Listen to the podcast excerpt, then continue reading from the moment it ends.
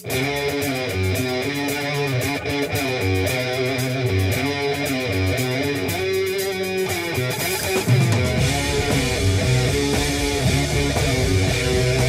back to Observing the Sabbath. I am your host, Nathaniel Molnar, and we are finally, finally taking a look at Sabotage, the sixth studio album from Black Sabbath. I know this has been one that a lot of you have been looking forward to, and I've been looking forward to doing this album. Uh, it, it is one of, for the longest time, Sabotage was my favorite Sabbath album. It has since been replaced by Volume 4.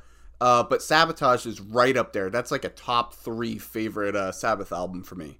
And I know for a lot of you, it is your number one favorite album, and is probably like by far it is the most requested uh, album for this channel that you guys have been wanting us to take a look at. So we've done Black Sabbath, we've done Paranoid, we've done Master of Reality, we've done Volume Four, we've done Sabbath Bloody Sabbath, and now we are doing Sabotage. Sabotage from 1975. To put us in context, before we get into Hole in the Sky, let's kind of paint us uh, our perspective real quick. So they've done five albums. They finished uh, their fifth album, Sabbath Bloody Sabbath, in 1973. Now, uh, they were putting out the eight studio albums from Black Sabbath came from 1970 to 1978. They put out eight albums in eight years, and there were two years that they did not put out an album. One of those years was 1974.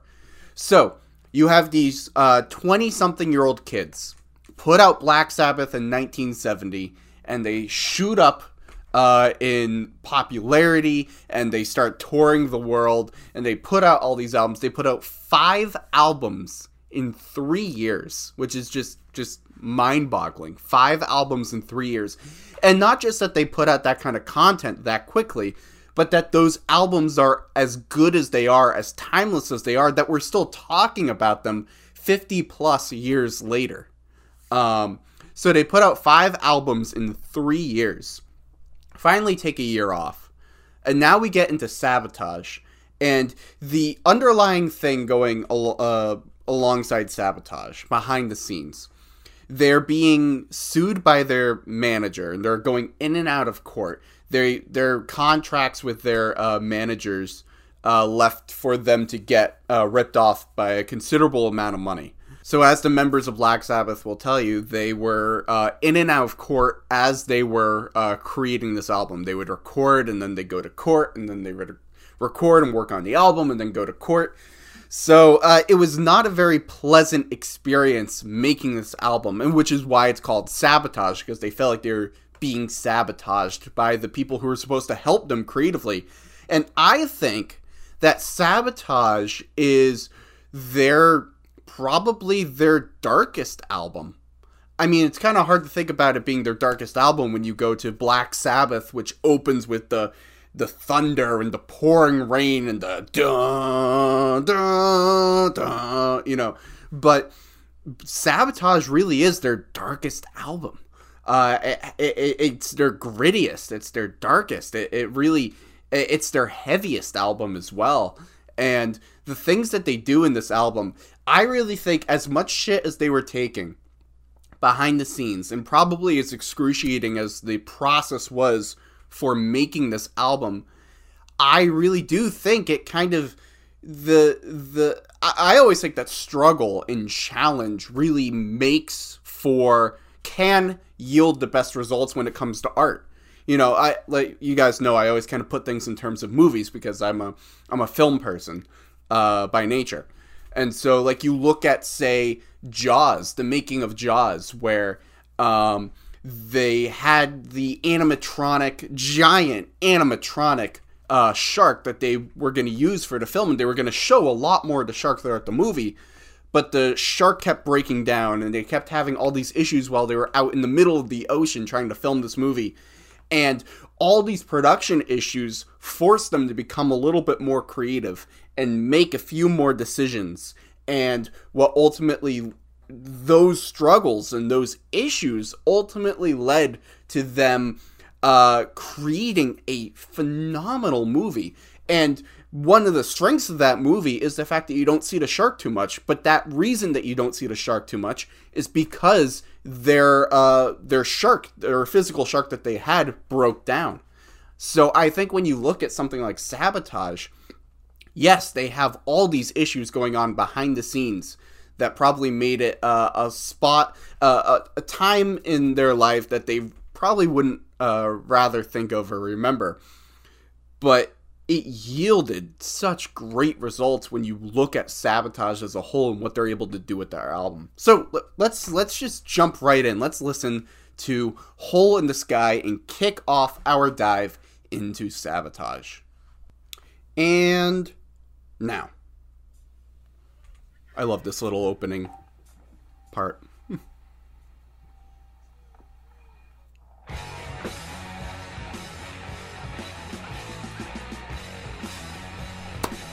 they do it again. They do it again. Just pull out an amazing riff out of nowhere. I love that.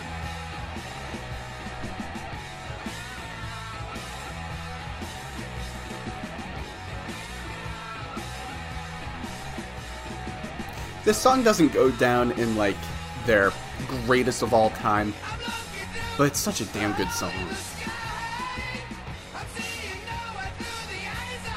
Ozzy's voice is just phenomenal in this whole album, this whole period of time.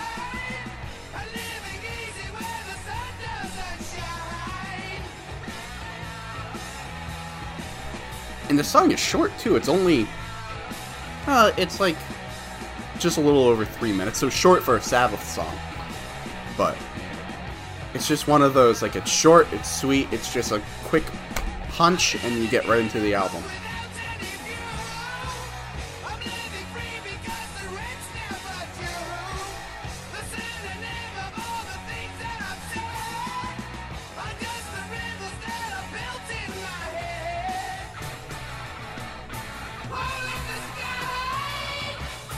Voice is so incredible. This, the vocals for Sabotage are the best Ozzy's ever sounded on, at least in Sabbath and probably ever in his whole career. That's just my opinion, at least. And then Tony's just bringing it home with this phenomenal guitar.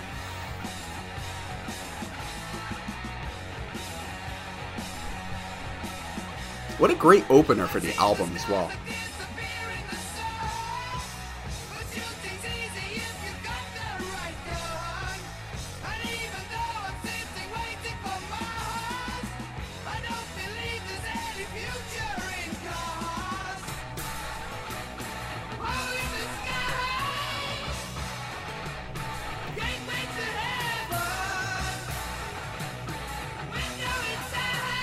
Oh, this upcoming part. I love. Yeah! and this whole like guitar solo part is awesome. What a great song.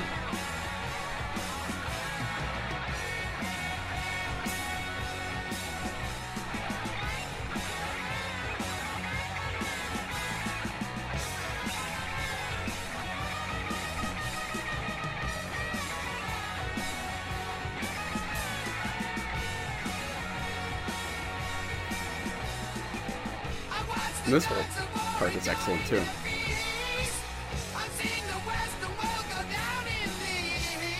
Bring it back to their political roots.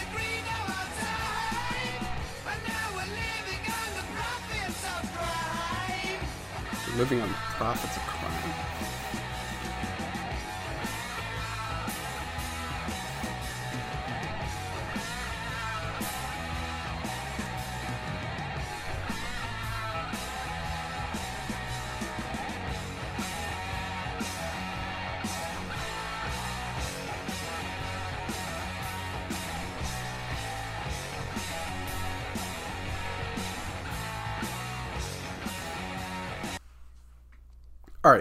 Fantastic song.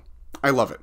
It, it. This is this is just I love this song. It's such a great First of all, Sabbath always has such great openers. Uh, I, have said this many times. They have strong. Their their strongest parts of their albums are the the opening song, the middle song, and the closer. I mean, if you look at all their albums, like you have Black Sabbath, you have War Pigs, uh, you have Sweet Leaf, you have Wheels of Confusion, which is my all-time favorite Sabbath song, Sabbath Bloody Sabbath, and now Hole in the Sky. Um, and the Sky is unique for the album. This is something we're going to talk a lot about as we go through the album. Most of the songs that are not instrumentals for this album, uh, they all have this point where half of the song is one kind of song, one tone, and then it has a dramatic tonal shift halfway through the song ish, ha- uh, halfway ish. Um, Hole in the Sky is the only one that really is consistent, like all the way through, and they don't let up. Like I kind of liken the song to like a a Saint Vitus's dance, or a uh, or a Tomorrow's Dream, or you know one of those songs where, or even uh, National Acrobat where it's kind of it, it plays around it's a shorter song plays around with only a couple of different riffs um, but it's so effective because the I mean the whole riff and and just everything about the song is just fantastic. It's like a and and the best part about it or one of the best parts, I just love the opening where you kind of have the little the little banter almost here. One, two, three, four, boom! You go right into it. Uh, it's such a such a great strong start to the album. It's a real. It's just a punch of adrenaline. Uh, it, it really just kind of gets you right into it. And I'd have to imagine if you're somebody who um, was listening to these albums in real time, you had the first five albums, and then they you had a full year without a Black Sabbath album, which had, had not happened uh, in the time that they were making music. And so one might have to wonder, uh, well, what what's going on is Black Sabbath. When I get this record, Sabotage, and I have this kind of strange looking album cover, uh, is this gonna be Black Sabbath? Is this you know have they lost their edge? Have they what's what's happening? And then you start off with this song, and within three seconds, you know, oh yeah, this is Black Sabbath. They are back, and they, they are putting out just as good music as they are putting out on Volume 4, on Paranoid, on Black Sabbath, on Master of Reality, on Sabbath Bloody Sabbath, but it also has so much more of an edge to it. Um, more of an edge than, I mean, other than maybe Sabbath Bloody Sabbath, the song that that album had, the previous album didn't necessarily have as much of like a like a striking menacing edge that that this album has, and this song in particular, it's just such a great starter song. It just kind of kicks you right off. You just go right in. It's short, it's sweet. It's like it's it's all meat, no fat. It's just a great song. It's three minutes. You just get right into it. It is a great song. Uh, and even though it doesn't have like the the switch up that Symptom of the Universe or Megalomania or Thrill of It All or The Writ has, um, even though it doesn't have that and it doesn't have all these other parts, you know, it doesn't have the six, seven different intricate uh, elements that a bunch of other Sabbath songs have. It only has like maybe two or three parts that switches between. They know how to construct it. It works so well. It flows so well. It doesn't overstay its welcome, like maybe another song that we'll get to on uh, on Sabotage does. But it doesn't overstay its welcome. It's just right to the point and it just delivers. I think Hole in the Sky, while not like a top 10 Sabbath song, maybe it's a top 15. I don't know. I've probably said that about uh, 20 different songs at this point. Uh, maybe it's a top 15. It, it is just, it's, it's just great. And it does bring in that political element. Uh, you know, you get so much of that political element with the album Paranoid. You get a little bit of it in Master of Reality. Volume 4 doesn't have it as much, and Sabbath Bloody Sabbath doesn't either. Sabbath Bloody Sabbath more gets into like the introspective, sort of existential themes as opposed to political themes. But then Hole in the Sky kind of brings it back to those political themes. Uh, and I always think whenever they don't do it all the time, but whenever they lean into those political elements, I think it always works really well because they know how to do it they don't oversaturate it you know they don't oversaturate the the listener with these political themes they know how to sprinkle it in to be truly effective uh, and communicate a really strong and effective point. Um, so I, I just think Hole in the Sky is such a great song. You know, uh, it, it's a great song when you're driving. You just want to, you just like, I, I just, I'm driving from here to the grocery store. I just need like a little energy boost to kind of get me going on that drive. I'm to put on Hole in the Sky, uh, and then you get pulled over for speeding. So, not based on a true story. Uh, so, anyways, those are my thoughts on Hole in the Sky, the opener for Sabotage. I want to know from you guys, what do you think of Hole in the Sky? Do you agree with me and my thoughts on it? Do you have a differing point of view? Leave all of your thoughts in the comment section. And also, let me know what songs are you most looking forward to on Sabotage. For those of you who've been writing for, for weeks now, for months actually, about uh, how you wanted us to talk about Sabotage, what songs are you looking forward to? What are your favorite songs? I want to know all your thoughts. Leave them all in the comment section below.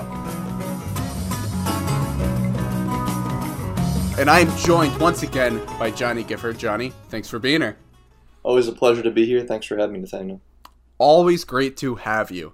Uh, and we are finally doing Sabotage, our by far most requested album to do here on the channel. Uh, we just did, I did Hole in the Sky, kicked off the album. What a great song, by the way. That's a that's a phenomenal song. Um, and now we are continuing on through with, and we're gonna roll in uh, two songs into one because I didn't think it was necessarily worth uh, doing a full standalone video for about 40 seconds of an instrumental. So we have we're gonna be doing two today, two for the price of one.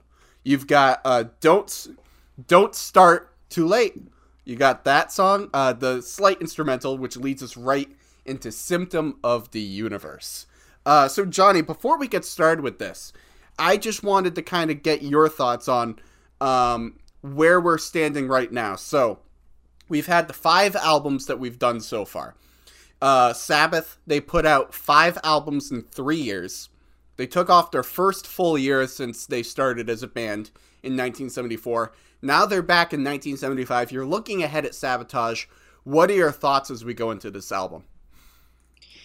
Well, as the name suggests, for this album, they were felt like they were kind of sabotaged by um, you know studio execs, lawyers, people like that. So they're just kind of out here trying to rise above all of that and make a record that's still true to themselves and um, you know doing what they do. And I think that you know their execution for this album is still great. Um, some of the like strongest tracks, some of the most varied, most expansive like tracks genre wise, I guess, on this album at least from like the the couple of songs that we're gonna do together.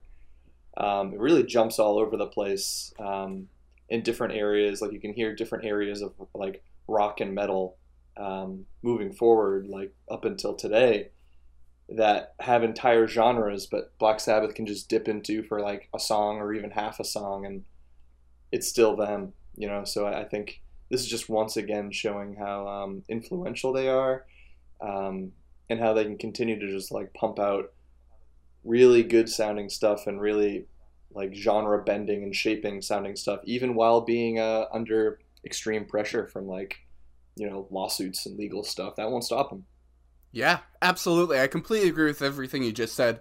I was sort of uh, talking about when in the hole in the sky video i was sort of mentioning how i think a lot of the times when there's really sort of challenging circumstances and uh, hardships it can a lot of times it can yield the best results when it comes to art.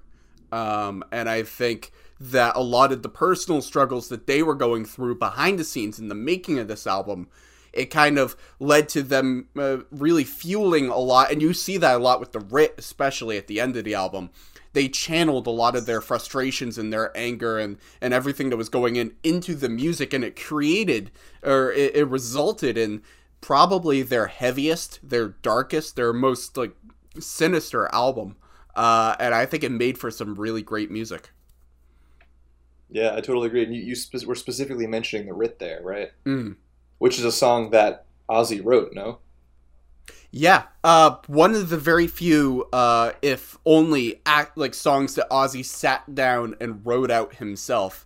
Uh, yeah. And he details about how um, he just took uh, all this frustration and disappointment and anger and sadness that he had in the whole process of everything that was going on behind the scenes and just and when you look at the lyrics for the writ not only is it incredibly well written, like nearly poetry. But it is long. Like it's a long song. He wrote a lot. Um, he really just poured so much of himself and what he was feeling into that song. And I think it makes for the longest time the Writ was my favorite Sabbath song. Uh, it's not now. It's probably in the. It, it's in a. It's higher up on my list. Um, but the Writ is just phenomenal. Um, and, and one of their most unique and different sounding songs as well. Um, yeah, o- Ozzy, probably the only song that Ozzy, Ozzy actually sat down and wrote out himself. Cool. Should we uh, get into the the songs? Yeah, let's do it. Let's get right into uh so we're going to kick off with Don't Start Too Late and we're just going to roll straight into uh Symptom of the Universe from there. Are you ready? I'm ready. All right, so this is Don't Start Too Late followed by Symptom of the Universe. And now. So we got another uh, fluff piece of the Yeah. album. this one's for you, Fluff. Yeah, a nice little bit. Although it, it also sort of sounds more along the lines of the rest of the Sabotage album. Like it's not like a Laguna Sunrise or a like this nice, beautiful orchestral piece. It sort of has a little bit more of an edge to it while being an instrumental. Yeah, I almost kind of get like Western cowboy vibes from this Hmm. from this song. And I like And- how short it is. Yeah, definitely short and sweet. Yep. And throughout these three songs, we're going to be jumping all over the place. Like, we kind of got a Western cowboy feel to this acoustic little bit. And then it's going to jump right into this just sick riff. That's, yes, Well, I'm ready. it's, a, it's about to jump in. Take and me this riff, honestly, Universe. This riff really gives me, like, I don't know, like 80s glam rock vibes. Like, but. Yeah. And that's not a genre I particularly like, but I love this. You know, there's like Black Sabbath can do anything. They and dabble in any kind of um, you know that wasn't really a genre when they were making this but um, it definitely influenced later music and i still love this you know they just they just do it in a way that always makes me love it Yeah, absolutely. This is just talking about riffs. Uh, I, I feel like every song you go to, you can say, This is the best Tony riff. No, no, no. This is the best Tony riff.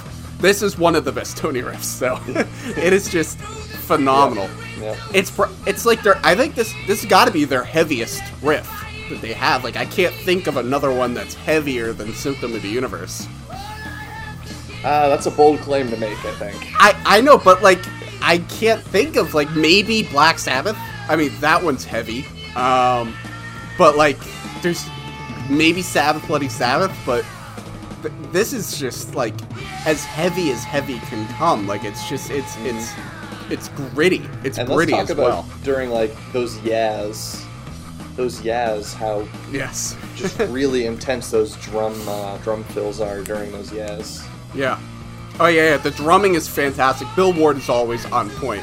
But also Ozzy's vocals, like he's just Yeah. he's screaming at this point, like, and, and and this is what I love about Ozzy's voice is that when he screams, like I, I personally I'm not a huge fan of like you know like screamo screaming in in like metal music, like I don't know that doesn't, but like with him when he's he's screaming, it's not like a gargly scream or anything. It's like a passionate, emotional scream, and like you hear the the emotion and the pain Oh, yeah. in his voice. He really conveys so it's much emotion. for the sake of screaming no, you're Yeah. exactly right. And back to those drum fills during the Yaz, they're literally like four measures straight of drum fills. Like that's just as someone who likes to drum, but definitely isn't as good as uh, as Bill. that's just crazy to me. Like that he can just keep the tempo that consistent, and it's still very rhythmic and very like you can follow it. You don't lose time at all. But they're really like complex and interesting fills.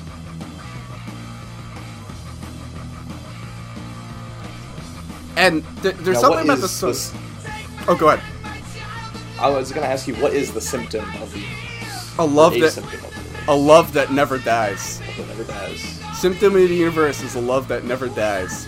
Th- that's something that's interesting about this song is uh, is the lyrics are really very fantastical. Uh, it's it's sort of reminiscent of Supernaut, um, in, in what the lyrics are like. Uh, uh, which is interesting because I don't know, like when you read it, it's not. There's sort of there's not too too much uh, before you get to the, to the change halfway through the song. Uh, Yeah, there's that isn't yeah, there isn't too much of a uh, too much like real substance to the lyrics. It's more just sort of like fantastical. It's you know, very poetic, poetic Yeah. love stuff. I Yeah. like.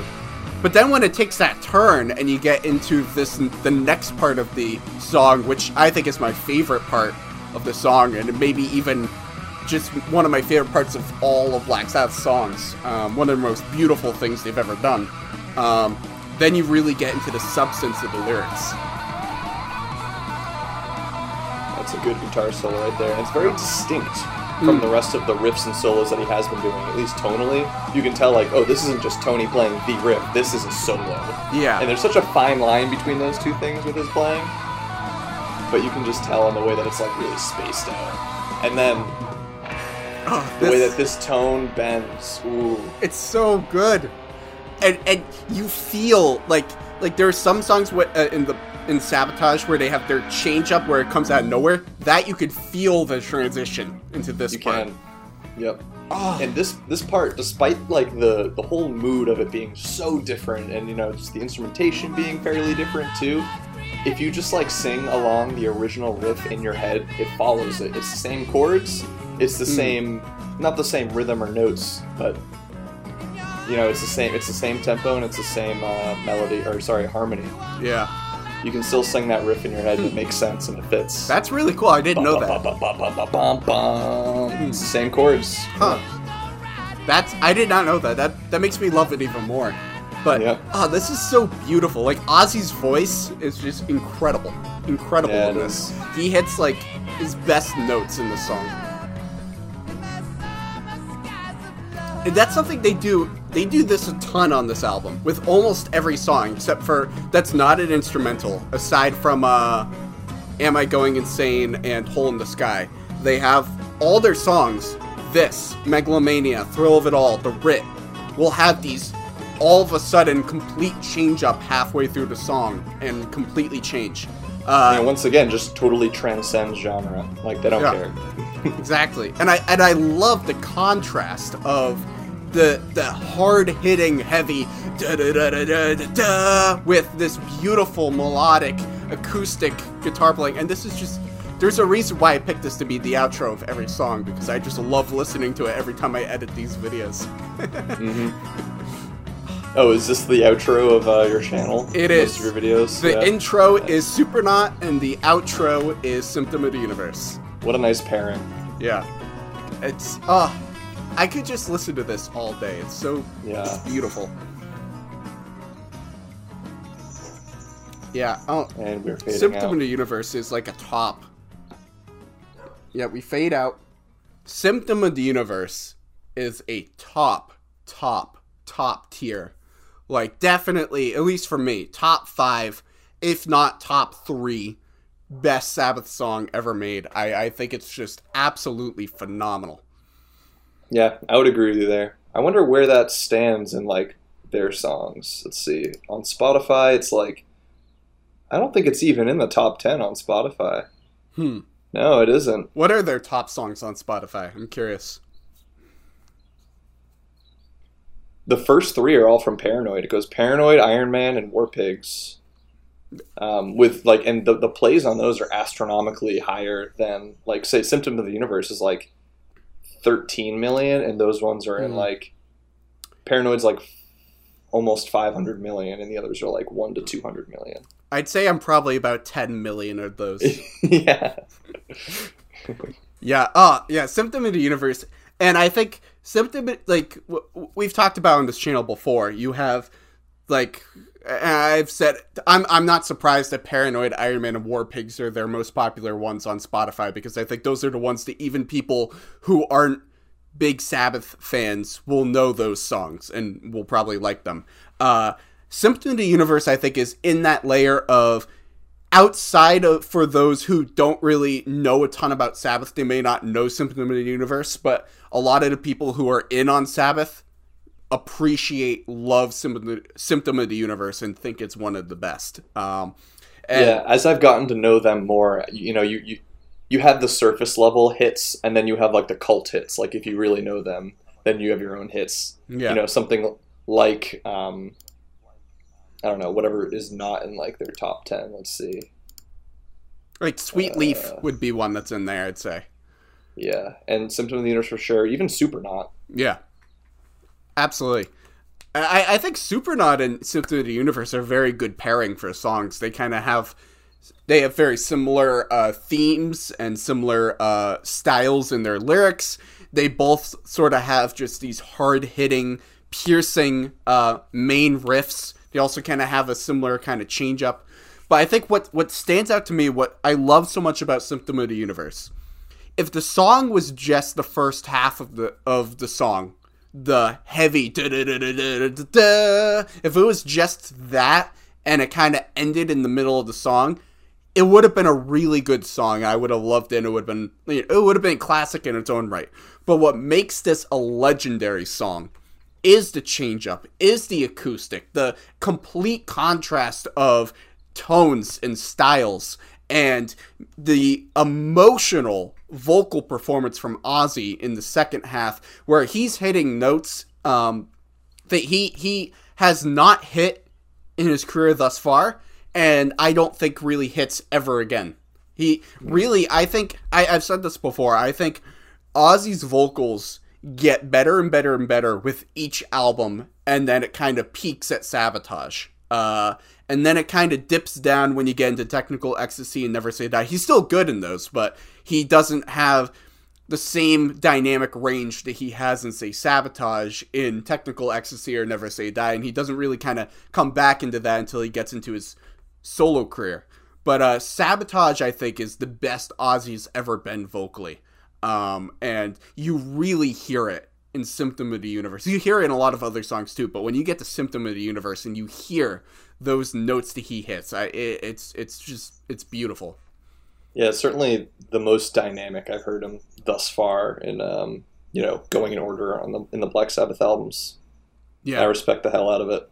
Yeah, absolutely. Um, yeah, this is just this, and I, I think this just encapsulates this one song encapsulates so much of what the album Sabotage is, and and what we love so much about it. We love how heavy it is, how gritty it is. We love uh, how it changes things up, how it constantly reinvents itself. We love um, Ozzy's vocal range. We love Tony's uh, great riffs. We love Bill's drumming. We love Geezer's bass. We love the lyrics. We love everything that we love about Sabotage is really all within this nice, neat little package in this one song. Uh, and so I think it's a shining example for uh, the album. I do have to say, I think Symptom of the Universe, I think, is my favorite song on this album. Um, but there are a a couple of close seconds. Uh, as we get through the album, we'll kind of talk more about because there are some phenomenal songs on this album. But I do think uh, Symptom of the Universe takes it for me as my favorite of this album. Yeah, I mean, I feel like I can usually pick a standout favorite for most of their albums, but this one's really tough. Symptom of the Universe, of course, is up there, but I honestly mm-hmm. wouldn't even know where to start, just based on how different a lot of these tracks are too. Yeah, absolutely, and and I for it's always surprised me that so many people said uh, Sabotage was their favorite album because I feel like the the best songs on Sabotage nobody really talks about. I absolutely, uh, I think by far the most under talked about, underappreciated song Sabbath has ever done is Thrill of It All. And I hear, n- not even in Sabbath circles do I hear people talk about Thrill of It All. Um, and nobody talks about the Writ. Uh, more people talk about Megalomania than those two songs, but not many people talk about Megalomania. You know, there there's a lot of songs on here for it to be so many people's favorite album. Not too many people uh, really talk about the, the best songs on this album, which I think is kind of interesting. Yeah, I totally agree. This is this is probably their most underrated album. I yeah. would say. Um, so, which is why I think uh, so many people who know Sabbath, who are in the know on Sabbath, will say that this is their favorite because it's one that flies so much under the radar. Um, but yeah, I think, and I, and kind of bringing it back to uh, "Don't Start Too Late."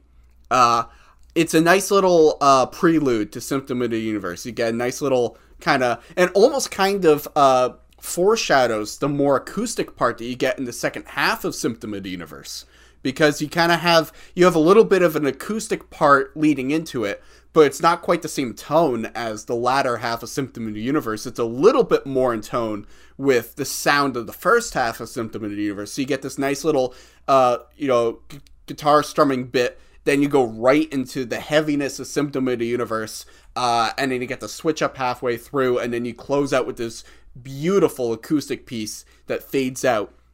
It's really just as a whole package, just excellent. Yeah, I would totally agree. I don't think I have anything more to add on that. I think we've summed it up pretty well. Yeah, I think that's that's that's everything I've got to say about Symptom of the Universe and Don't Start Too Late. The question is, guys, I want to know from all of you, what are your thoughts? First, what are your thoughts on the instrumental Don't Start Too Late? But then, what are your thoughts on Symptom of the Universe? Do you agree with everything that we're saying? Maybe you have a differing opinion. Maybe the song doesn't do it for you nearly as much as it uh, works for uh, the rest of us. I want to know what are all of your thoughts. Leave them all in the comment section below. Joined once again by Johnny Gifford. Johnny, thank you for being here. Nathaniel, thank you for having me. You know, it is the deepest and most humbling uh, honor and privilege to have you on this channel with me. Well, the same could be said about being a guest on the most prestigious of channels, Observing the Sabbath, where we get to observe the Sabbath.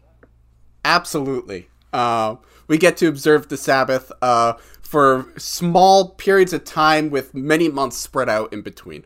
Uh, which is exactly how I like to observe the Sabbath. But, anyways, uh, we are continuing on through Sabotage. We've done Hole in the Sky. We did Don't Start Too Late. We did Symptom of the Universe.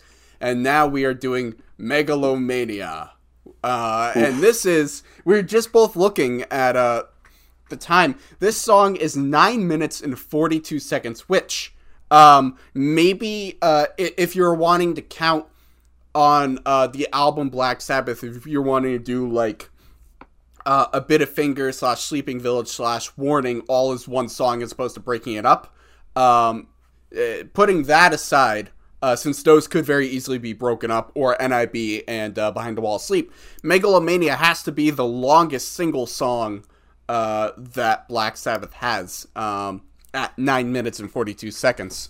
Uh, but that just makes for uh, all the better. Uh, I will take uh, my Sabbath as long as Sabbath wants to give me it. So, and it'll be interesting to see. Uh, do we feel like it's overstaying its course as we listen to this song, or does it feel like no, this is the perfect amount of time for this song to go on for?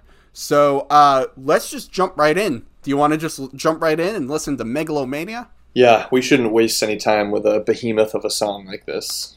Absolutely. Let's dive right in. This is Megalomania. And now. I love the way that this song feels like like the ending, the fading out of Symptom of the Universe feels like it just goes right into this like flawlessly. Mm. There's a little bit of acoustic guitar, you know, it's a little bit it's a Yeah. little bit laid back, a little bit stripped back. It feels like the two go into each other very well. And then there's, Yeah, there's the- like that delay there too, which is cool in the vocals. Absolutely. This definitely does have the cohesiveness of uh of like what a great A side to a record, by the way. Hole in the Sky and then Symptom of the Universe and then this, like it all flows super well. And I It- love If, Oh, if you hear the, the vocals, there's like some reverse reverb. Mm. It just it just makes it makes him sound like some sort of ghostly figure. And yeah, then it know works perfectly. last song, I love this whole It part. does. Last song was like dipping into glam rock, right? This song dipping into doom metal, and like Hmm. obviously neither of those genres really exist yet, but they will. And those are all of those artists love Black Sabbath, I'm sure. Yeah, I, I know a lot of people attribute the original song Black Sabbath to being the first doom metal song ever created. Um, and then Megalomania kind of dips into it here. I, I love this whole sound though. Like you have so many different layers to this right now. Um, it's just very it, it and it doesn't feel overly produced. Uh, it, it just works for the vibe of the song. Yeah, I feel like they they stay with their like their live sound in a song like this and the last song. You can really hear like their cohesiveness of being able to play together, play live. Um, and you hear that in this song, but then you also have like like the way he says obsessed a bunch of times. Hmm. That's all done in you know production. That's a production element. That's not a live element. And so it's, it's just such a nice balance. Once again, I, mean, I know I've said this before, but it's such a beautiful balance between like a cohesive live sound mixed with these like cool production elements. Like there's that reverse reverb on his vocals again. And that's something Yeah. you can do live with like pedals or you know board effects or whatnot. But it's just like those little embellishments that make it just that much better.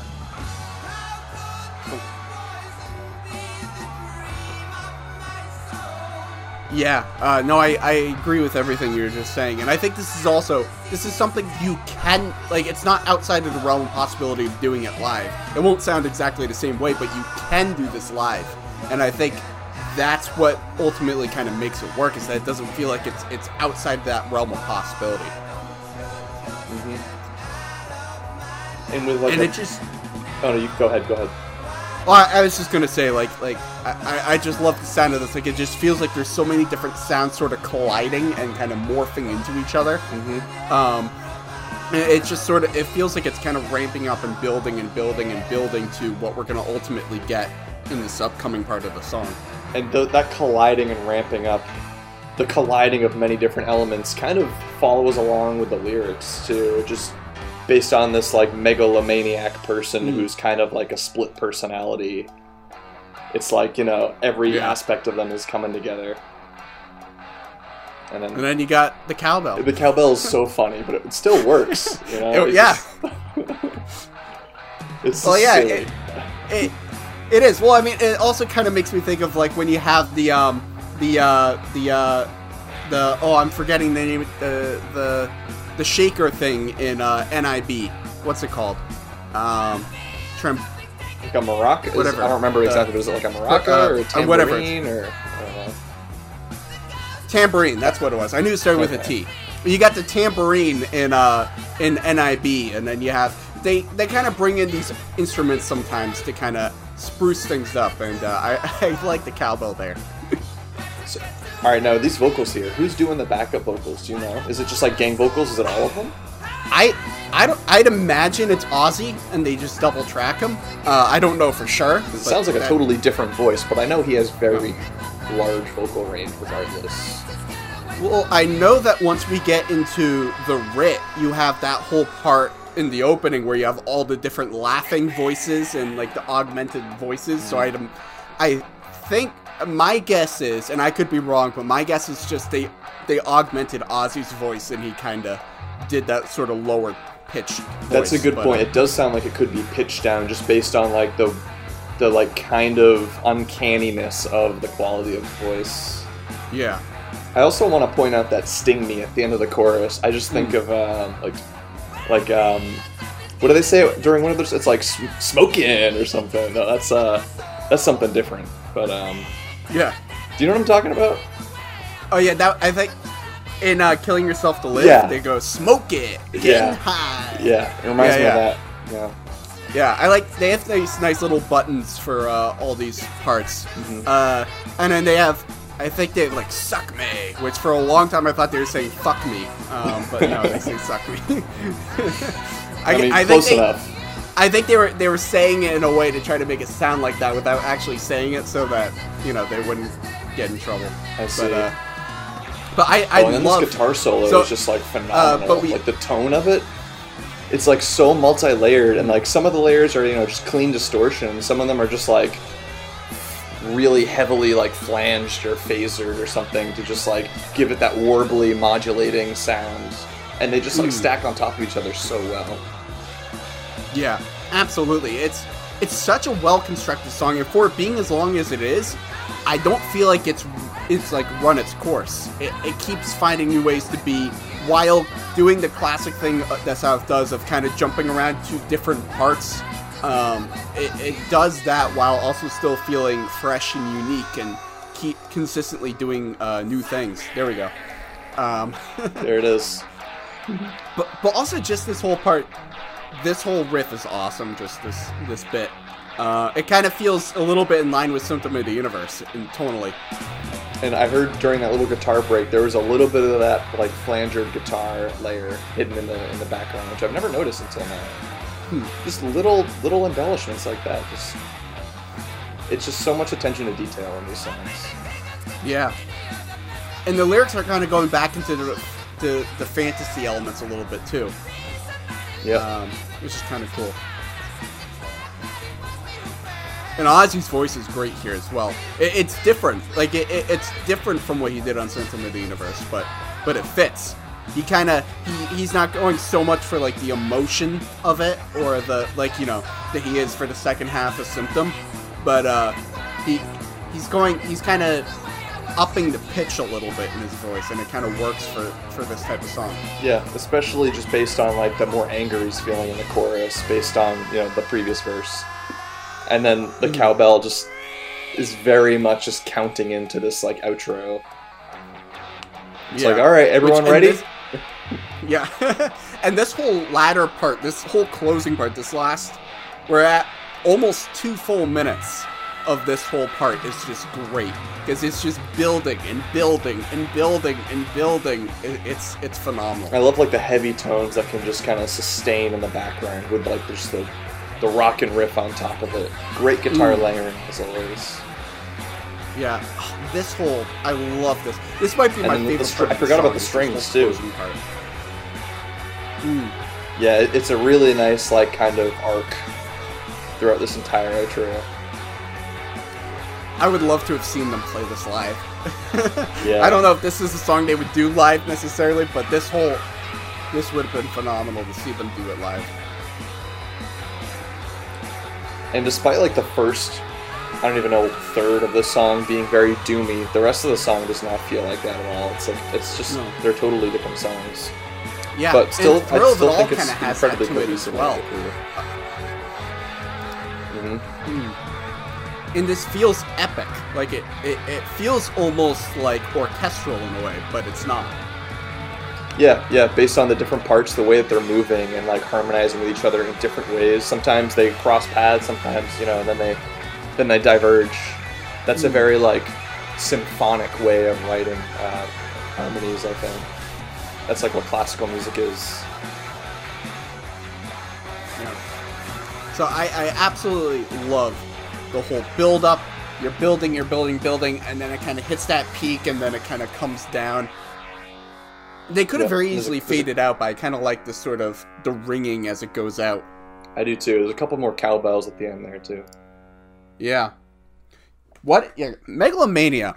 Great, great song. Not yeah. quite symptom of the universe quality, uh, in my opinion, at least. But uh, Megalomania, I think, is fantastic. It, it, it, it, it's very emblematic of what we were talking about with Symptom uh, that we are alluding to for the rest of the album of having these stark changes, tonal changes, like right abruptly in the middle of the album or in the middle of the song rather. Uh, and and I think it's a that's sort of a motif they kind of have throughout their whole album, and I just think it works so well. Um, they they every time that they do it, they manage to make it work so well. Uh, and then all the different elements that they're bringing into the song, bringing in the cowbell, bringing in the sort of pitched down Ozzy backtrack, if it is in fact Ozzy, uh, bringing in all these different layers and, and, and all these different things that they're they're doing to kind of make all these different parts of this song sound unique and kind of give it sort of like a like a ghost ghostly vibe to it, uh, if you will. Uh, it, it really all comes together and works so well. And it's not overproduced. It, it doesn't feel like they're really like, we have this whole big uh, switchboard of everything that we could possibly do in the studio. Let's just start playing around with knobs and seeing what we can do. You know, it it it, it all feels rooted in uh, trying to create a distinct sound for the song, and not just a sound, but a feeling and a tone uh, and every decision that they make to kind of go beyond just what they're able to kind of do themselves is all rooted in that sort of desire to m- make it have that uh, that feel to it, that tone. Uh, and I think that's where they ultimately succeed, and where maybe other artists kind of fail when they're just like, "Oh, well, we can do this, so let's do that." When you don't necessarily need to do it, it's they really all they root it in how can we deliver on the best tone and sound and feel for the song. Yeah, and, and, every every one of those little parts kind of has it feels like the, it, it has a purpose to why hmm. there's mm. like some sort of effect there. Like for this song, for example, the way that you know that reverse reverb is coming in, the way that it's layered, it feels like you know Ozzy's playing a character, not only one character, but like a few different characters that are also kind of the same person. You know, different perspectives. Um, yeah, it, it just all really feels like like all of those layers and all those little effects actually mean something to the way that he's singing. Sorry about the car that just passed by. I hope you could hope you heard that. no problem. Um, yeah, and I, and I think it also kind of foreshadows a little bit the "Am I going insane?" Part, mm-hmm. where you have that song and then you kind of go into the laughing, which leads you right into the writ. So that they kind of, which I'm not, I didn't really think about this until we started really diving into this album, how they kind of have little parts of the album earlier on that foreshadow latter parts of the album. And really, I think I think looking at this, this has to be probably one of their most consistently produced albums. Uh, because like Black Sabbath, the album feels consistent because it was their live set, and so it has that sort of that fall through all the way through the album. Uh, same can be said for Paranoid. But looking at how uh, sabotage is constructed. It's constructed so well and it flows so well, and you have all these different elements that are being set up and paid off, and, and it really feels like like a very cohesive uh, piece as a as a whole, as a one. Yeah, I, I totally agree. And what better way to end the A side with with that like behemoth too? It's just such yeah. a such a cohesive A side to that album. Absolutely. Now, I know a lot of people out there, I, I have read a lot of criticism that there are people who adore the A side of, of Sabotage and then aren't big fans of the B side. And I do, we as we get into the latter half of Sabotage, I do have some criticisms of the of certain parts of the B side of Sabotage, which I'll go more in depth on as we get to them. Uh, but I think the A side is phenomenal. Uh, Sabotage as a whole, I think, is a great album. Uh, and I think Megalomania is a really, really good song. Not enough people talk about. Uh, so, anyways, those are all my thoughts. Johnny, did you have anything else you wanted to add about Megalomania? No, I, I think I think I've just about covered all of all of what I had to say. Wonderful. Well, anyways, that concludes all of our thoughts on Megalomania. I want to know from you guys, what are your thoughts on the song? Do you agree with a lot of what we're saying? Do you have differing points of view? Uh, and what are some songs that you're still looking forward to as we enter into the B side of Sabotage? Leave all of your thoughts in the comment section below.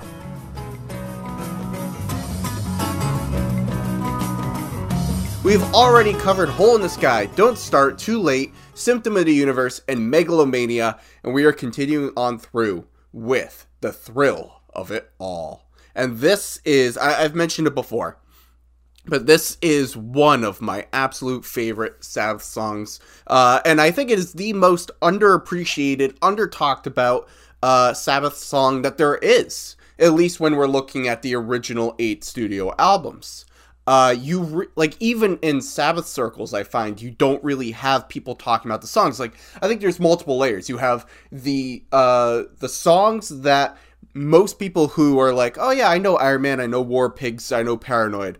There are the songs that they don't know, but like the more hardcore Sabbath people, the songs that they know. But then you have the next layer of songs that the more hardcore Sabbath people, they don't even talk about. And it's not that they don't know it or anything like that, or that there's any sort of level of fandom of you're not a true fan if you don't like this or that. But it's more, there are certain songs that just nobody talks about. And The Thrill of It All is one of those songs that not many people talk about, and I don't get it. I just don't get it because The Thrill of It All is phenomenal, and it's a top five Sabbath song for me. Absolute top five. I love this song. But uh, we're just going to dive right into it. And you guys know the drill. Um, we're going to listen to the song. This isn't a typical reaction video where uh, I'm listening to this for the first time. I know all these songs, I've listened to them countless times, so I'm going to be giving you my thoughts and my opinions in real time as we listen to the song together and kind of break it down. So, without any further ado, let's dive right in. This is the thrill of it all. And now. Just great opening.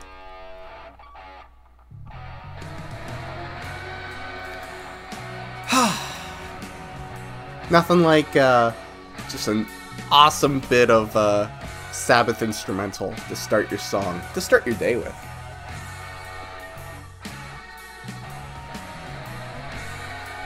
And there's so many great little riffs throughout this whole song. It's it's just packed.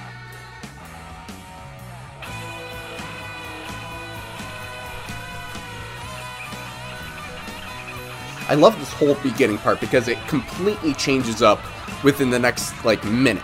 But you get this nice little bit, and especially if you're looking at it in terms of the album, you know, you've just come off the A side with the end of Megalomania, so you get this nice little little prologue bit, kind of bringing you right back into the album after you flip over the record.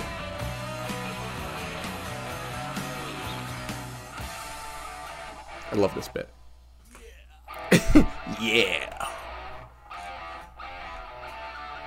How badass is this?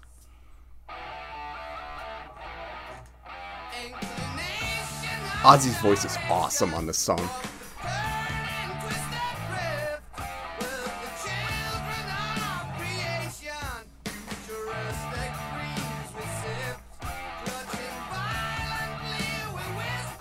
Oh, look at that range. Or listen, rather.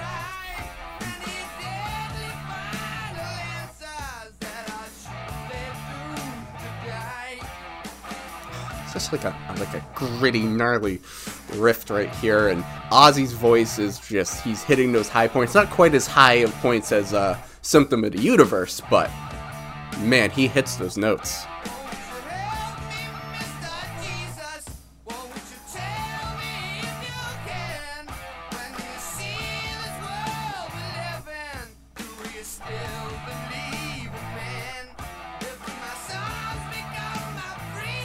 Freedom! Man, he hits him. And the drumming is great in this. Like, let's not overlook the drumming. Bill Ward, like, knocks that out of the park with this song.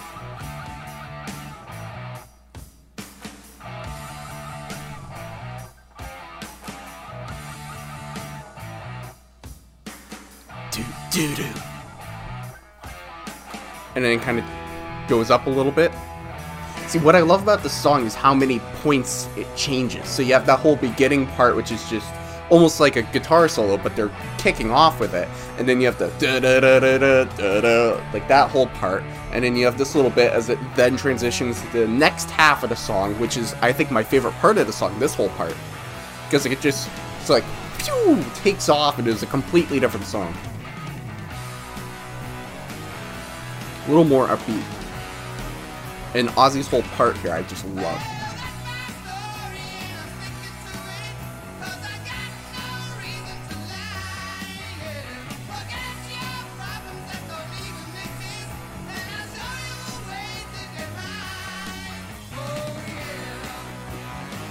Love it. Love it.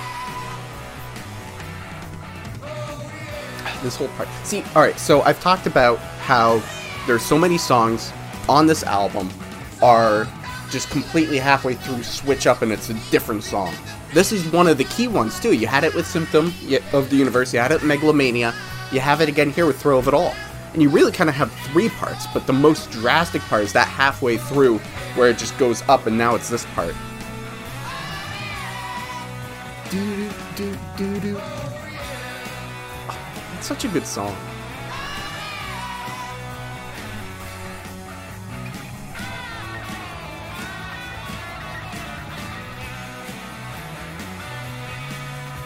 Tony has his little mini solos. I really find it funny that he has essentially his solo is the beginning of the song. That's something they really get to do, like especially with this album, is really just break down formulas and rearrange things and do things in a completely different way. Go against convention.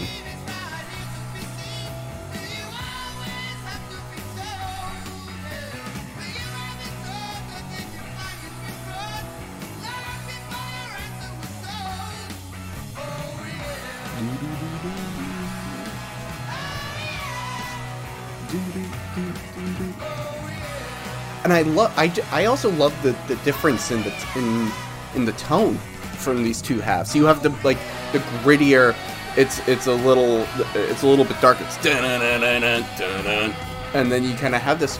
You know, it's a lot more. You kind of have the contrast. A similar, not as stark of a contrast as Symptom in the Universe, but along those same lines where the first half of Symptom is a lot deeper and darker and heavier, and then you kind of get a much more lighter second half. And they have a very similar, in the same way that they're breaking up formula and breaking up convention, they're kind of having a similar formula for a lot of these songs for Sabotage. And I think it's making for some great songs. A nice little fade out here.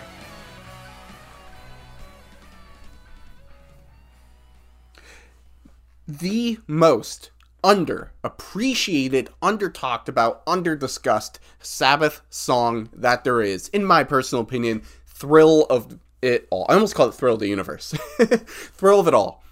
Love it. I just I think it's phenomenal. I think it's such a great song. Um, now the story behind this song, which is really interesting, is that I guess from to the best of my understanding, and if there's any details here that are wrong, please correct me in the comment section my understanding is that they recorded this song in the studio, and when they when when they went to go listen to it, play it back, it was just static. Something must have happened in the recording process where it didn't record them, record them playing the song. So they had to go in and play again, and I believe they did in like like like one take or you know like they just bare minimum recorded the song boom that's it. And they've never played it on stage because they were all just so frustrated by the process of that they had to do it again. Like they put like can you imagine? Sabbath is like all right we're gonna sit down we're gonna record thrill of it all. They put their all no pun intended they put their all into the song they give it everything they've got and then to find out that nothing it didn't record it has happened a couple of times, not necessarily with observing the Sabbath, where I've gone to record something and I'm like, yeah, this is great. What a great episode of this podcast I'm doing. This is phenomenal. This is great. Oh, it wasn't recording. Well, and I gotta say, for them to be like, well, just boot and rally, and like, we're gonna just do it again because I would not record another episode of, of a podcast if it wasn't recording because I just gave it everything I had, all the opinions I had, everything I was thinking I put out there, and I can't recreate that without feeling phony. But, you know, I guess with music, the whole point of music is to recreate it every single day, every single night when you perform it, so I guess there's a little element of that in it. But to props to them that they went right back in there and they just banged it out recorded it again, uh, and then they were just so frustrated by the process of having to do it again that they never wanted to deal with the song again, and so they never played it live. Um, but I mean, I, I, can only imagine what the first take of the song sounded like because th- the one that they ended up going with. Ozzy's voice is just some of the best. Not quite as good as he is at the high points of Symptom of the Universe. Like, I think that is, if you're to pinpoint the best that Ozzy's voice has ever sounded. I think Symptom of the Universe is it. Uh, but on this album, I mean, a close second is Thrill of It All. Like, some of the notes that he hits in the song are just phenomenal in his tone, the way he, he kind of fills in the beginning part when it's the because you're not having like a ton of instrumentals. He's kind of taking the forefront. And then when you get to the second half of the song, when the instrumental part of the song is kind of coming back in, it's a little bit louder, he's kind of blending in more to the background. So you really see in this song how versatile his voice is and not just his range, but how he uses his voice and his tone and his cadence to really um, to balance the song and to kind of fit into where the song needs him to be. Sometimes he's the forefront, sometimes he's more in the back, whatever the song requires him to do. Tony, of course, excellent here. I mean, he pulls out a bunch of great riffs. I love the whole beginning part. Um, he, he just kind of goes nuts with the guitar a little bit. And like I was saying during the song, a great little intro to the B side of the record. You have almost like a nice little interlude um, of like an instrumental before you get into the next song. Uh, and I love the two starkly different riffs you have going on. The da da da da da da. like that whole part is awesome and then you get into the it goes off and it's uh, you have a little bit of keyboard there which is great you know it, it just it fits really well uh, geezer of course is always going great. And it's i don't talk enough about geezer in these videos. And i think the biggest reason why that is is that uh, while i'm kind of discussing the song i only have the one earbud in. And it's a little bit hard to hear the bass distinctly, uh, unless if it's something like Hand of Doom or NIB, uh, where it's the forefront. It's a little bit hard to distinctly hear the bass uh, with only one earbud in because you really you either with loud speakers or you got the two headphones on. That's when you can really hear how it's mixed uh, and you can hear the bass a little bit more distinctly. So I don't always actively hear the bass, but it's one of those things where if I listen to Sabbath like on speakers, there's so many times where I listen to Sabbath and then I just hear the bass and I just hear Geezer going for it, and I'm like, wow, I just I do not give Geezer enough credit because I don't it doesn't actively jump to my mind, but then I'll listen to something like Sweet Leaf and you just hear the bass like thumping and pounding, and you're like, wow, he's adding so much to the song right now. Or uh Fairies Wear Boots is another one I'll listen to. I'm like, wow, Geezer's really going for it. Uh, and so I feel bad because with these videos, I don't necessarily hear the bass, and so I don't comment on it enough. But then later, I'm listening to song, I'm like, wow, he's really going for it. So Geezer, of course, always deserves a shout out. And the lyrics, of course, come from Geezer, and what great lyrics, you know, fitting in with the tone of this whole album of like a little bit more poetic, kind of similar to Sab Bloody Sabbath as well, a little bit more poetic, a little bit more drawn out. Um, but he delivers some great lyrics in this uh, in this song as well. And Bill Ward, of course, has some great drum fills, uh, especially when you get the da-na-na-na-na, he just kind of comes in. You get a little bit of like a Black Sabbath feel, the song Black Sabbath, a little bit of a Black Sabbath feel with uh, some of the the fills that he has. Uh, and of course, then when it goes into like the more high key part of the song, he's right along with him. So overall, I think this is a great song. Um, I think it's got great riffs. I think it's got great vocals, great lyrics, great everything across the board. And it just surprises me that not enough people talk about this song. Even within Sabbath circles, people do not talk about Thrill of It All. And I think it's a top five song for me. Uh, it, it, it's just phenomenal. And, you know, sometimes I'm driving and I'm like, ooh, you know, I need the nice little like adrenaline boost. I'm gonna put on Thrill of It All, and next thing I know, I'm getting pulled over for speeding. Maybe I've made that joke before.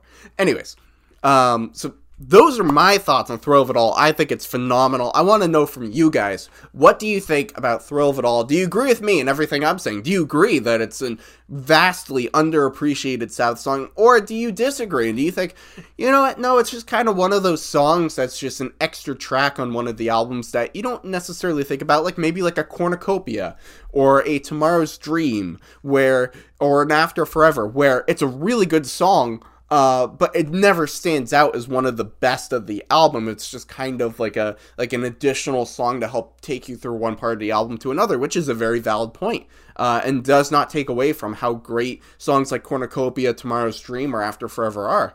Uh, I want to know all of your thoughts. Leave them all in the comments section below.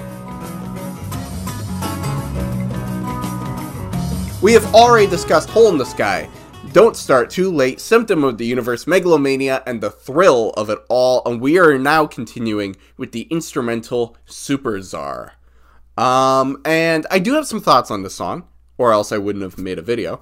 Um, but I, will kind of save them for when we dive in. So let, let, let's just get right into it. Let's just listen to Supertzar. And now.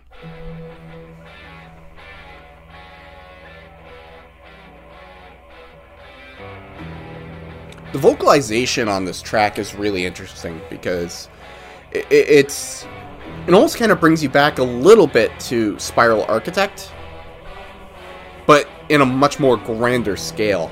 Like they've never really had like like uh, like a full chorus the same way that they have it here, but it's used a really interesting effect. Let's hear some more of those chimes or something?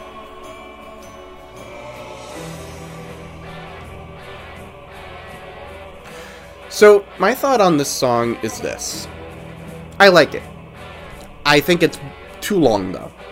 Especially for the fact that it's it's just same kind of they just repeat the same two parts. It's this part and then you get into the the next part and it just repeats that. It doesn't change at all.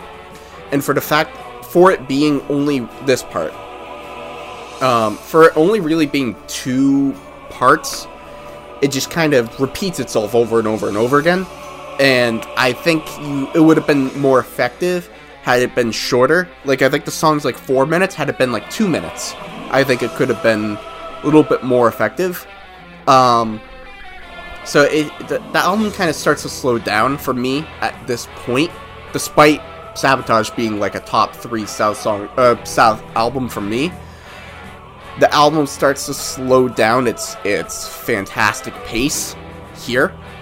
But then when you go back and you watch like the, some of their live performances, especially from 1978, their Never Say Die tour, this is sort of their opening track. Is like the set pieces are coming down and everyone's kind of coming out, and you have this as the opening track. And I think in that sense, this whole instrumental is phenomenal and it works so well. I can totally see this being a great thing to play during the live show to kind of introduce everyone, get everything pumped up before you get into the set. But as a track on the album, it doesn't work as well for me. And I think it just comes down to the fact that it's too long. I think Supertzar, if if you just cut it in half, it it would just it would be would, it would pack more of a punch. Because it's a little by now it, the song has like over a minute left and I'm a little bit tired of it already. And because it's just the same thing over and over and over again. And you know the Tony's guitar is great through this.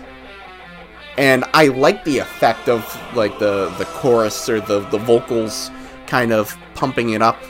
Uh, I think it's cool. I think it's nice but it's just it kind of it just goes on a little bit too long in my head, I'm like, all right, let's get to the next song.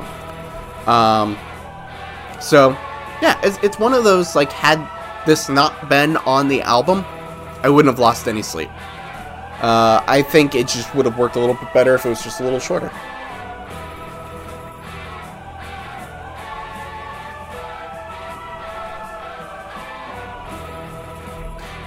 I think there's also an argument to be made that maybe had you just kept this at like a minute, it could have been a really cool uh, introduction for Am I Going Insane? Uh, in a way, it is like in a way because "Am I Going Insane" radio just goes right. It goes from this right into that song. Um, but you know, maybe in like an embryo sort of sense, had it been the opening for that song, like it just went right into it, and it was just a minute. Maybe that would would have worked a little bit better. Uh, now, I'm not going to knock anyone who thinks Supertzar is awesome because, you know, it has great guitars, of course. You know, Tony's never going to sleep on having a great guitar riff in anything, you know.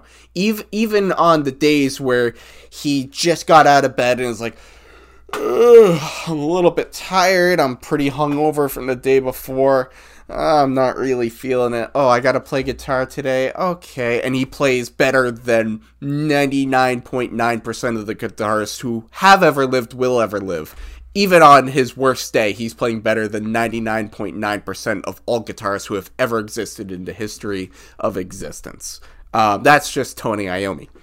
But so even in this song where it's a little bit, ah, okay, uh, even in this song, the guitars are awesome and the full orchestra chorus of the vocals going, oh, you know, that whole part. It's cool. But I don't know, it just kind of it runs its course for me. After about a minute, I'm like, okay, when's the next song? Oh, there's another three minutes? Oh, okay. it, it just had it had they cut this down to like minute, minute and a half, maybe two minutes, I think it would just would have punch uh, had more punch to it. It would have been a great little transition from from one song to the next, and you just get right into it. But it just kind of goes on. It felt like you know what it feels like. It feels like they were just trying to fill space on the album, and they were like, "Well, let's just come up with this, and here you go." And that's what kind. That's what it feels like. It feels like they're just trying to take up space, fill minutes um, on the album and you don't want to have, I mean, there are songs that are going to do that by nature. That's what Paranoid was. Paranoid was they needed to fill a couple of minutes on the album, and they just bang that out in 20 minutes, and it becomes one of the most iconic songs of all time. So it's not that filling space on an album is a bad thing. It can lead to Paranoid, the song that define for most people defines what Black Sabbath is. Um, but in this case, it feels like they were trying to fill space. And that's what you don't want to have happen. So I'm not saying this is terrible by any stretch of the imagination. You know, even when I was talking about some of the the lower songs on the totem pole for for Sab Bloody Sabbath, like "Who Are You" and "Spiral Architect," uh, you know, I went out of my way to say I don't hate these songs. I don't think they're bad songs. They just don't quite do it for me the same way that Sab Bloody Sabbath or "Killing Yourself to Live" does. And so, in the same vein, Supertzar isn't horrible you know, I, I'm not listening to it wanting to gouge out my ears or whatever, but uh, you know, they it just doesn't do it for me the same way that listening to Hole in the Sky or Symptom of the Universe or Thrill of It All or Megalomania does. And then, you know, to compare it to the other instrumental on this track, you know, Don't Start Too Late is like 40 seconds. Uh, had Don't Start Too Late been four minutes, I think we would have all been looking at our watches like, okay, when's the next song coming on? Uh, so so that's kind of where it stands for me. It felt like it was trying to fill a little bit of space. Um, and you know I, I think for the practical use of it being in their live show, I think it works incredibly well, especially when you watch that video from 19, I think it was 78, must have been 78 because they were doing Never Say Die of their Never Say Die tour, and you have the set pieces coming down, and you're introducing the band members, uh, and they're playing Supertzar. I think it works incredibly well it just kind of loses steam for the pace of the album, uh, having it be as long as it is placed where it is on the album. So those are my thoughts on Supertzar. I want to know from you guys, what do you think? Do you agree with me and my thoughts on this on the instrumental? Do you completely disagree and you think no, Supertzar is awesome. It's got killer guitar. The the use of the chorus and, and the the vocalization on the track is really cool, and it's a nice little pump up bit to get you into the right uh, rest of the album. I want to know from you guys what you think. Leave all of your thoughts in the comment section below. We've already done Hole in the Sky, Don't Start Too Late, Symptom of the Universe, Megalomania, The Thrill of It All, and Supertzar. And now we are doing Am I Going Insane Radio. Um, so I, I have some similar thoughts to this song that I do Supertzar. Uh, but I'm going to save my thoughts until we get into the song. So how about we just dive right in, shall we? Let's just listen to Am I Going Insane? And now.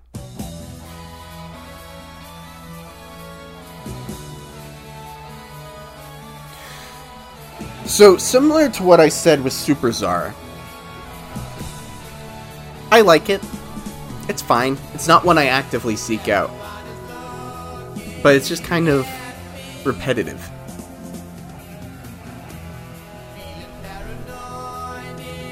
The tone is interesting because it's far, by far the most sort of upbeat tone of the whole album. I mean, maybe the second half of Thrill of It All kind of comes close, but it's like comparing this to like the dark depths of Symptom of the Universe, it, it's very different. It's very kind of poppy in a way. Like it has sort of like a pop feel. Like it, it it's sort of, you know, a lot of the songs on this uh, album very much go against convention and very much go against you know, like Symptom of the Universe is very unconventional, you know. But this one feels a little bit more like like it, it, it, was made to be played on the radio and i know that's not what the radio in the song in the song title stand for although when i look at um Spotify, it doesn't have radio in the title anymore. It used, I know it used to, so I'm not sure what's up with that. But I guess sort of the more upbeat nature of the tone of the song interestingly contrasts what the actual song's talking about. This is another song similar to Supertzar. I think it, it it's a little too repetitive, especially since it's just saying, "Am I going insane? Am I going insane? Am I going insane? Am I going insane? Am I going insane?" Which I, I get it. The point of repeating it is, "Am I going insane?" The point of the song is to make you feel like you're going insane. I get it. It's just, it, it just goes on a little too long, and I'm sitting there like, okay, I want to get to the next part and I feel like as great as the instrumentation is in the song, like I think the standout of the song is the drums, the drumming, the like the, drumming is fantastic in the song. I think that's by far the best best element of the song. But the instrumentation, aside from maybe the drumming, it's just there's no real standout. Like there's no like this is probably the closest this part is probably the closest thing to a standout part of the, the song, but you don't have like a great solo or really memorable riff or, you know, anything like that that kind of defines the song. What it defines the song is just the chorus of Ozzy singing over and over and over again. Of course, once you get into the ending,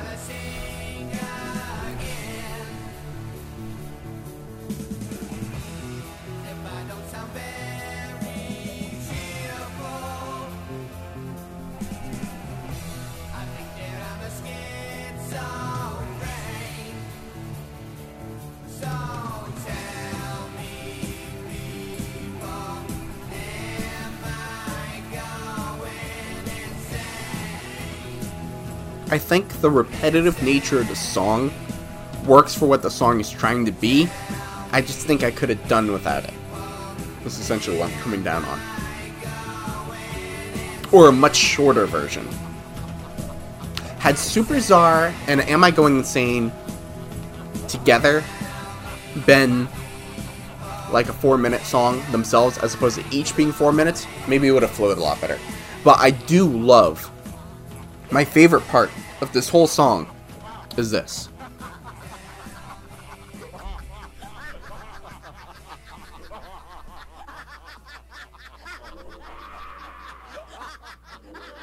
And my favorite part is the fact that, that how seamlessly that flows right into the writ. And the writ is a phenomenal song, but we'll talk about that next time. Um, so yeah, I mean, I think the best part is the the the, the laughing at the very end. Um, which goes right into the writ. Um, I think that transition is worth it in of itself to have the song. But so the, I don't know. I feel like if this song was not on the record, I would not have missed it. I don't hate it, but I mean, I just kind of listen like, eh, okay. I and I, I personally I like Supertzar a little bit more than I like this song. And I don't know. It's, it's just like I said. It's just repetitive. It's just kind of. There's no real memorable part to it. The most memorable part is the laughing at the end.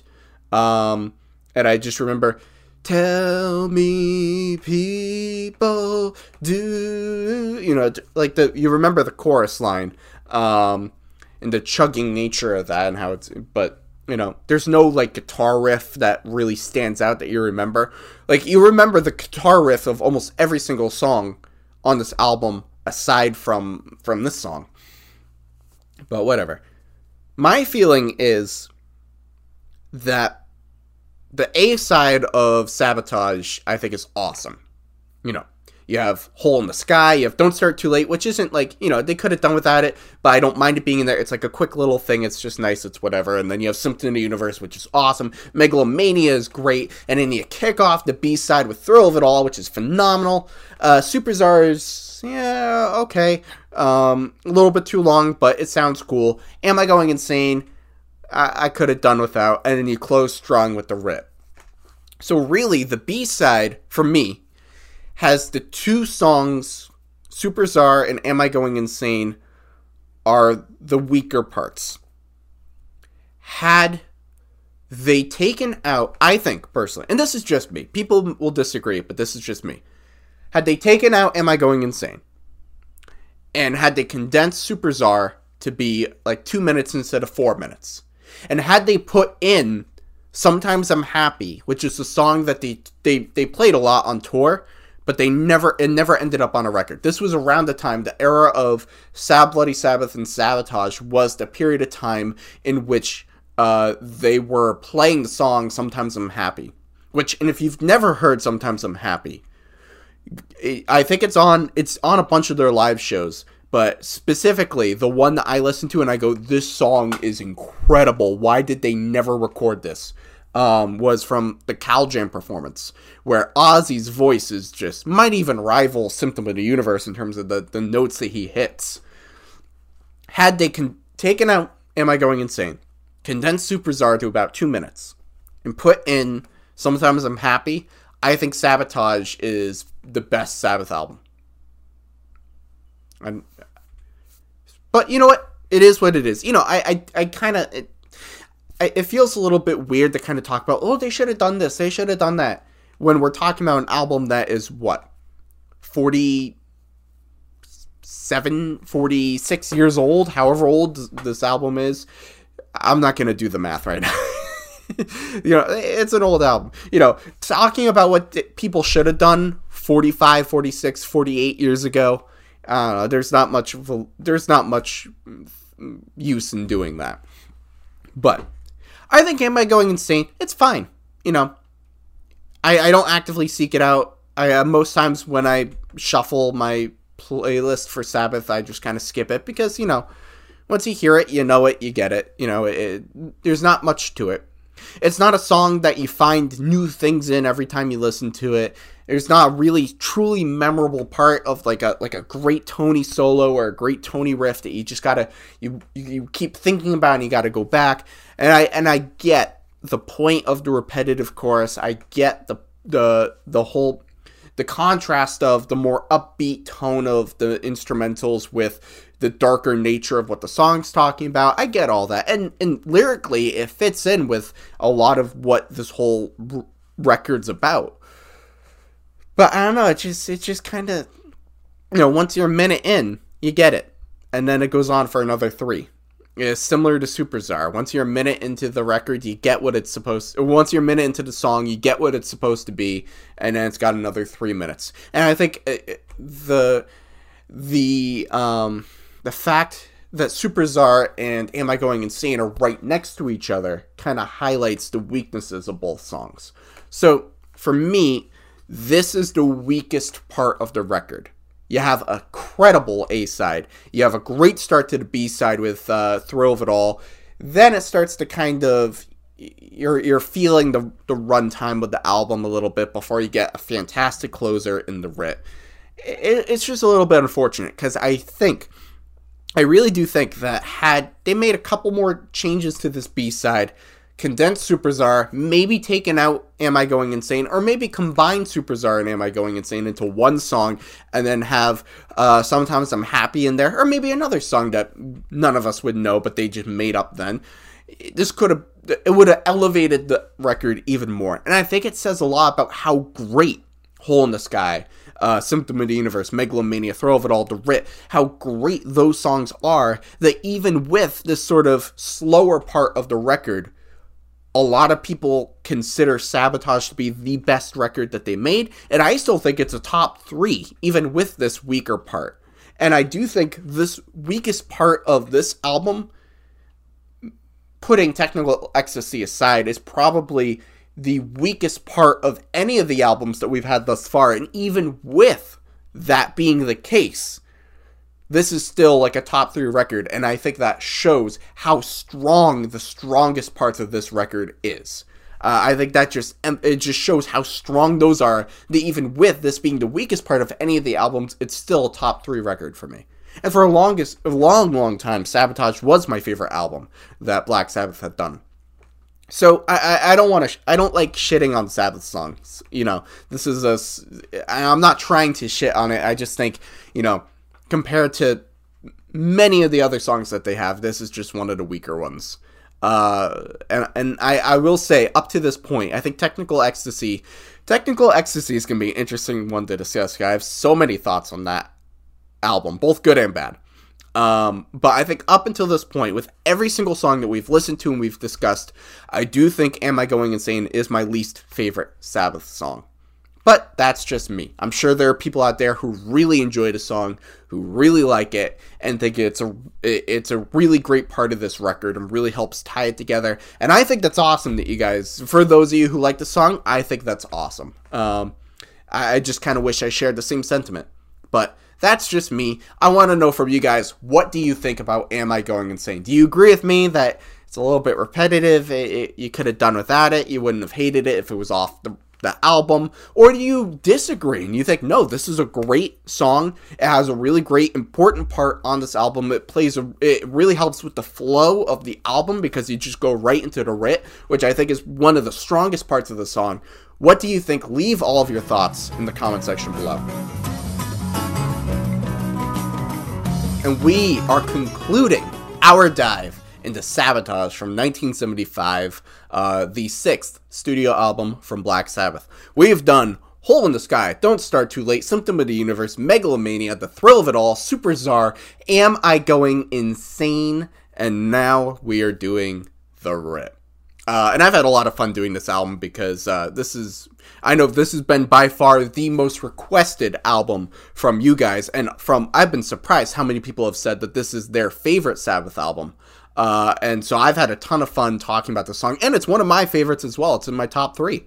Um, I'd say my favorite is Volume 4, my second favorite is Black Sabbath, and my third favorite is Sabotage. Um, and so I, have had a ton of fun talking about this. Uh, so after this video, we're of course going to discuss the writ, close out the album. The next video we will be doing is reading the comment section and reading all of your thoughts on the album because I want to make sure that you guys jump into the comment section, leave all of your thoughts on every single video, and I want to make sure that we discuss and talk about all of your thoughts because I love doing that.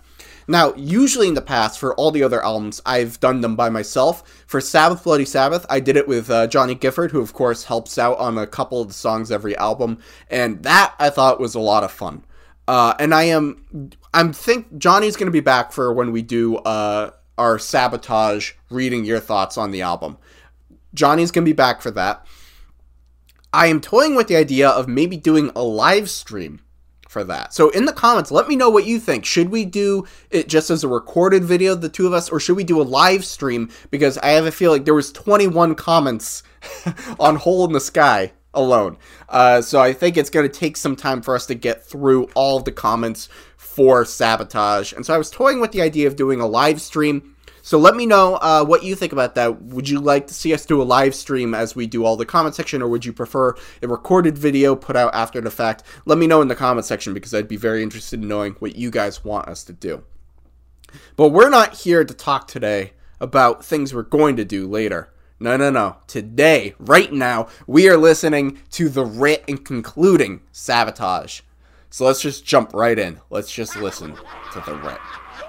And no. Of course, picking up where Am I Going Insane left off. The nice transition. One of the best trans I think maybe the best transition from one song to another that any uh any Sab album has.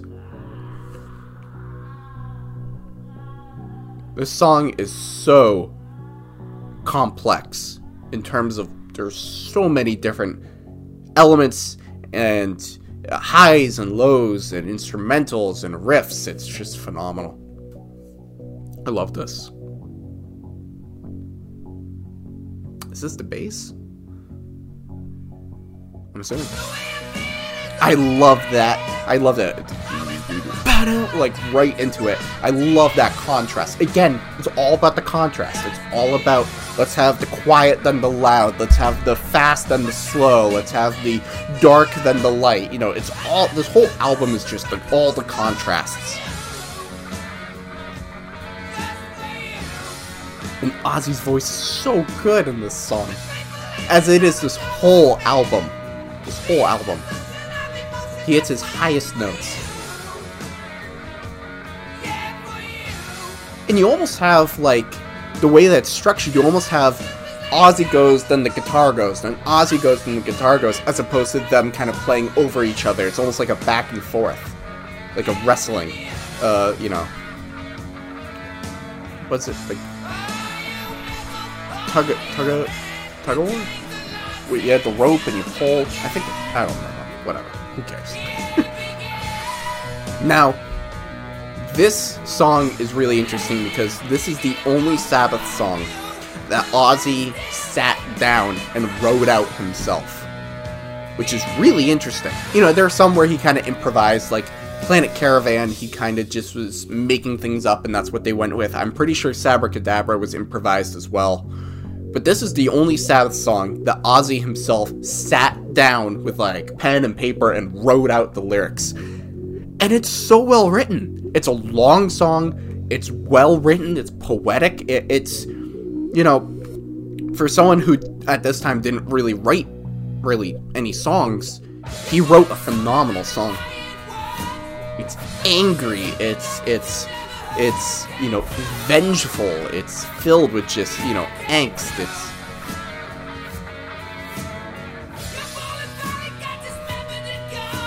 Now, of course, as we've talked about with this album, they were going through all these lawsuits. They were being screwed over by managers. They were in and out of court. And so Ozzy was sort of venting and taking out a lot of his anger and frustration on um, the people who were who were sabotaging them with this song. So this song, this whole song is such a nice little cap on the album, really encapsulating all their anger and and, and everything, frustration, everything they were feeling at this period of time in their lives.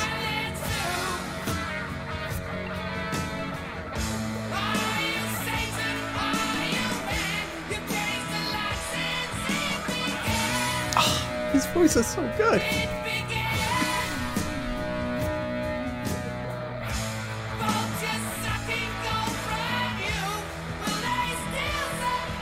I love this.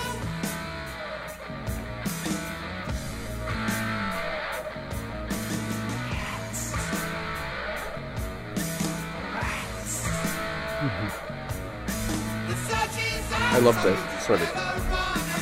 It's like it's got to be. I don't think it's an echo. It's got to be a double track. Sort of similar to what they have with Megalomania. Um, very similar to what they had with Megalomania. So it feels very consistent there.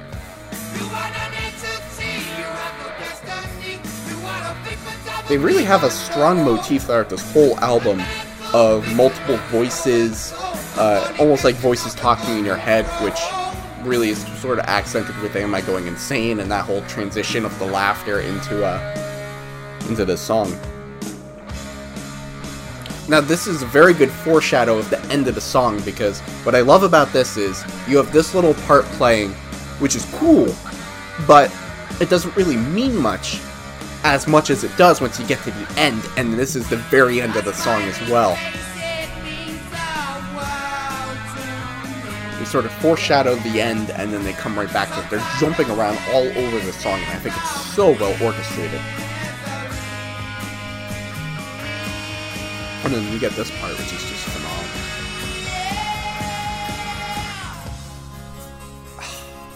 Beautiful.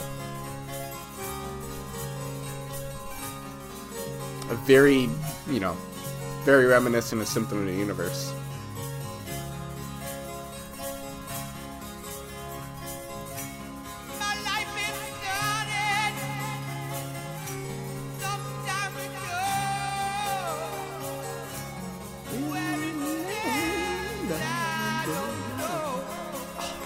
Notes he hits, man.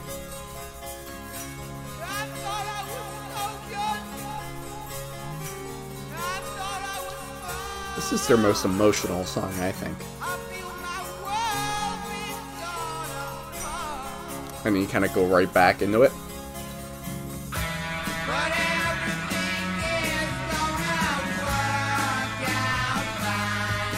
There's so many different parts to this song, and I love that. You know, and for it being as long as it is,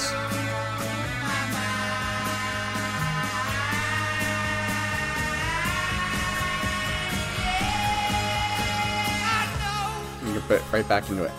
for the song being as long as it is, you know, we were just talking about two songs being way too long and they're four minutes each, but Megalomania and this song are like eight minutes long and they work perfectly. So it's all about what the song is.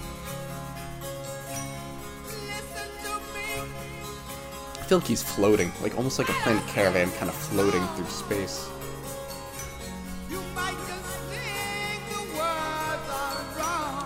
This whole next line is just, I love it. Too many people advising me, but they don't know what my eyes see. I love that line. That's like one of my favorite Sabbath lines.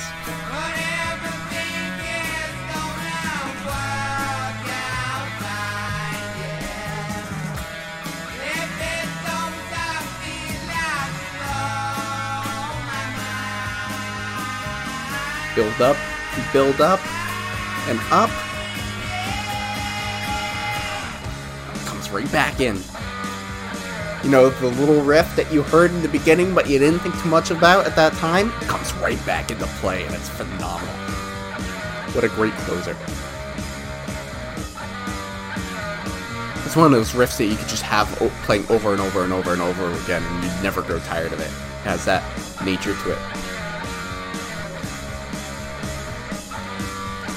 Really hear Bill on that on those drums pounding away. I'm so glad that it fades out. You don't need it. There's no breakdown needed. You don't need like a end. It just needs to fade out because it's one of those riffs that can just go on forever. And then you get this part. Everybody blowing a jug. What the hell?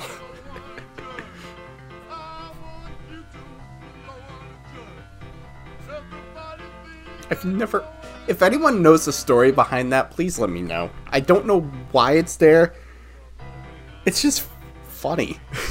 I just hear it like, what? What the hell? What's going on, man?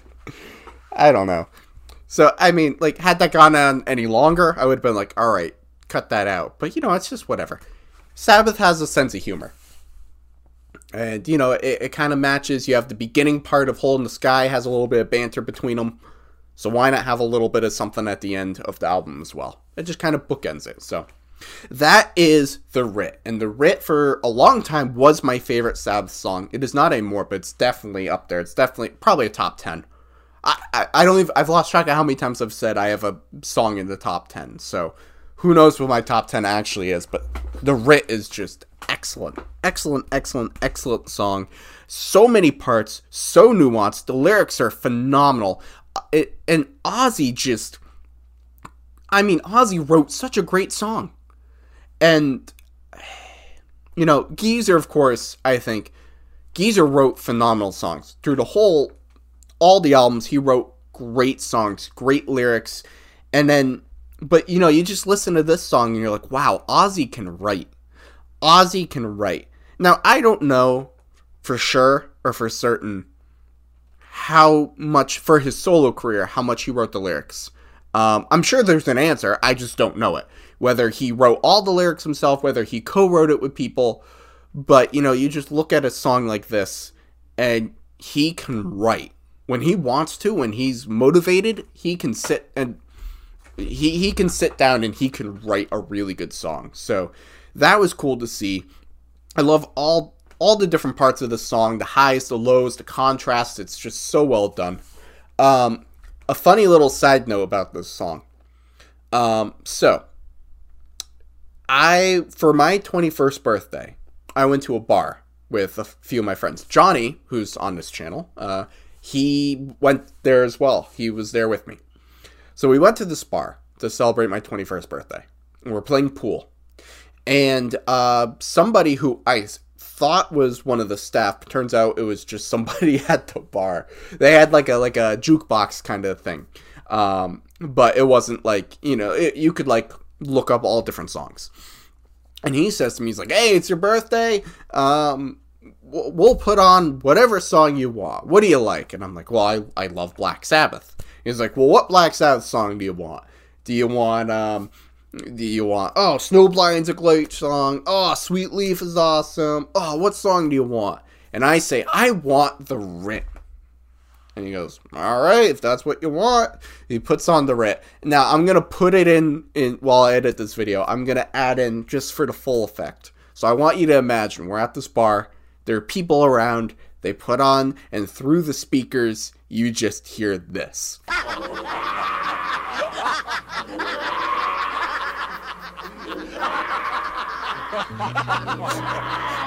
the owner of the bar, the guy behind the, the bartender's just like, what the hell is going on? And the guy's like, I don't know, that's what he wanted to listen to. And they're just like, oh Jesus.